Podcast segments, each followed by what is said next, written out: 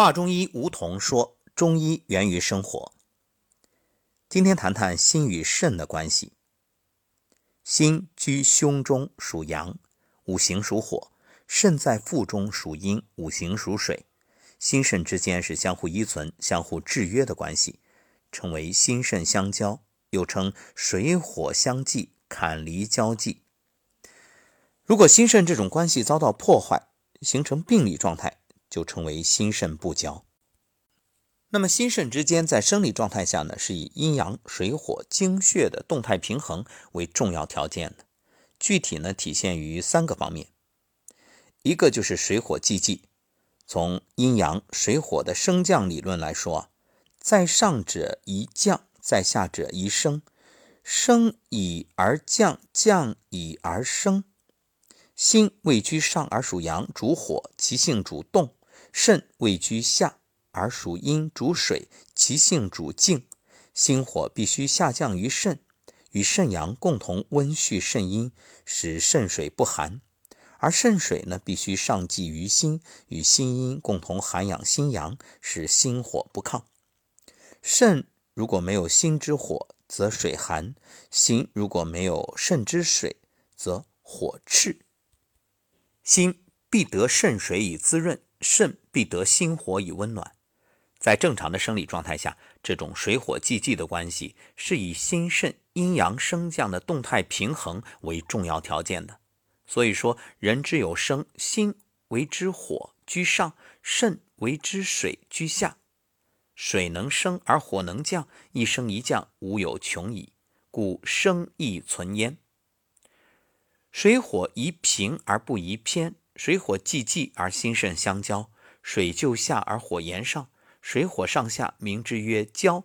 交为既济，不交为未济。总之啊，心与肾上下水火动静阴阳相济，使心与肾的阴阳协调平衡，构成了水火既济、心肾相交的关系，故曰心肾相交，全凭升降。而心气之降，由于肾气之升。肾气之升，又因心气之降。第二呢，就是精血互生。心主血，肾藏精，精和血都是维持人体生命活动的必要物质。精血之间相互滋生，相互转化。血可以化而为精，精也可以化而为血。精血之间相互滋生，为心肾相交奠定了物质基础。第三就是精神互用。心藏神，为人体生命活动的主宰。神权可以益精，肾藏精，精摄志，精能生髓，髓汇于脑，积精可以全神，是精神内守。精能化气生神，为神气之本；神能育精益气，为精气之主。人的神志活动不仅为心所主，而且与肾也密切相关。所以说，心以神为主，阳为用；肾以志为主，阴为用。阳则气也，火也；阴则精也，水也。